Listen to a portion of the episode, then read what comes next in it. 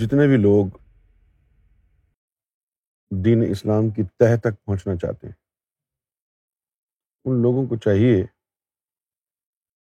کہ قرآن مجید کی یہ آیت اپنے موبائل فون میں لکھ کے لگا لیں،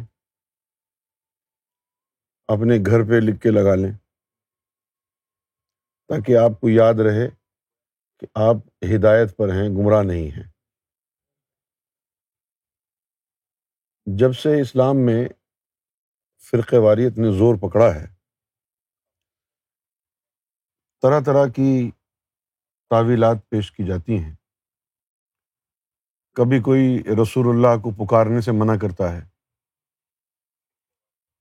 کبھی کوئی ولیوں کی مدد کا انکاری ہے۔ کبھی کوئی کہتا ہے کہ مدد صرف اللہ کر سکتا ہے۔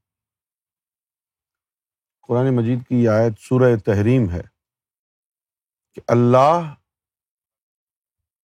مولا ہے۔ فن اللہ ہوا مولا ہو کہ اللہ جو ہے، وہ مولا ہے۔ وہ جبریل اور جبریل بھی مولا ہے۔ وہ صالح المؤمنین اور مومنوں میں جو صالحین ہیں، وہ بھی مولا ہیں۔ وہ ملا اکتو ذالک کا ظہیر اور پھر اگر ان سے پورا نہ پڑے تو ملائکہ بھی مولا بن جاتے ہیں، وہ بھی مدد کرتے ہیں۔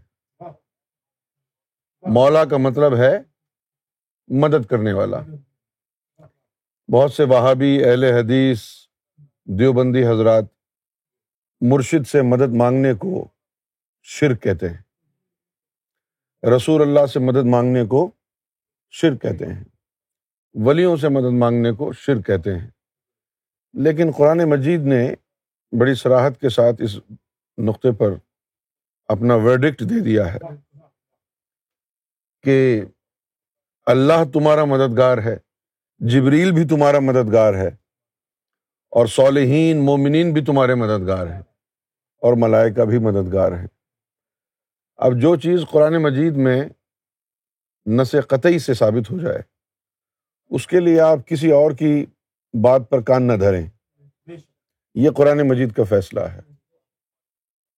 جب ہم کہتے ہیں نا کہ یا غوث المدد، تو کچھ فرقے اس کو کہتے ہیں یہ شرک ہو رہا ہے۔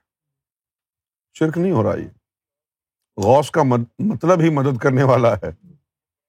اگر اردو زبان یعنی لغت الاردو اگر پڑھیں آپ تو وہاں پر یہی لکھا ہے غوث کا مطلب ہے مدد کرنے والا۔ عربی میں جو مطلب مولا کا ہے وہی مطلب غوث کا ہے۔ مولا کا اور غوث کا مطلب ایک ہی ہے۔ مولا کا تو اللہ تعالیٰ فرماتا ہے کہ فن اللہ ہوا مولا و جبریل و ساحل المؤمنین والملائکتو کہ اللہ جبریل، صالح المؤمنین اور ملائکہ یہ مددگار ہیں۔ اب سوچنے والی بات یہ ہے کہ اس میں حضور کا نام شامل نہیں ہے۔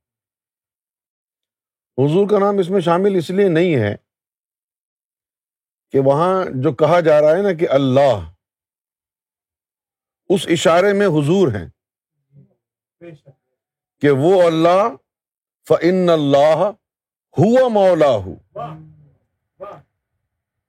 کہ وہ اللہ جو اس ذات میں بستا ہے، وہ مددگار ہے۔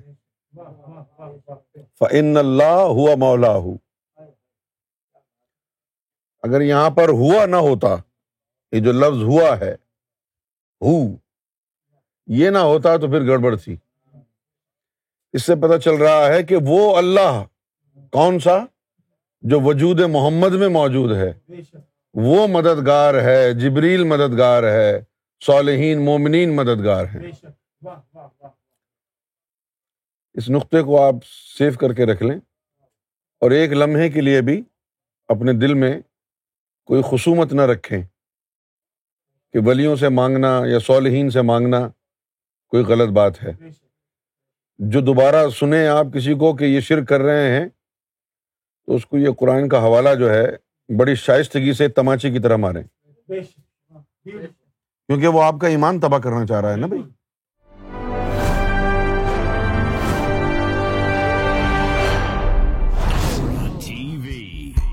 Bringing light, love, and peace in your life.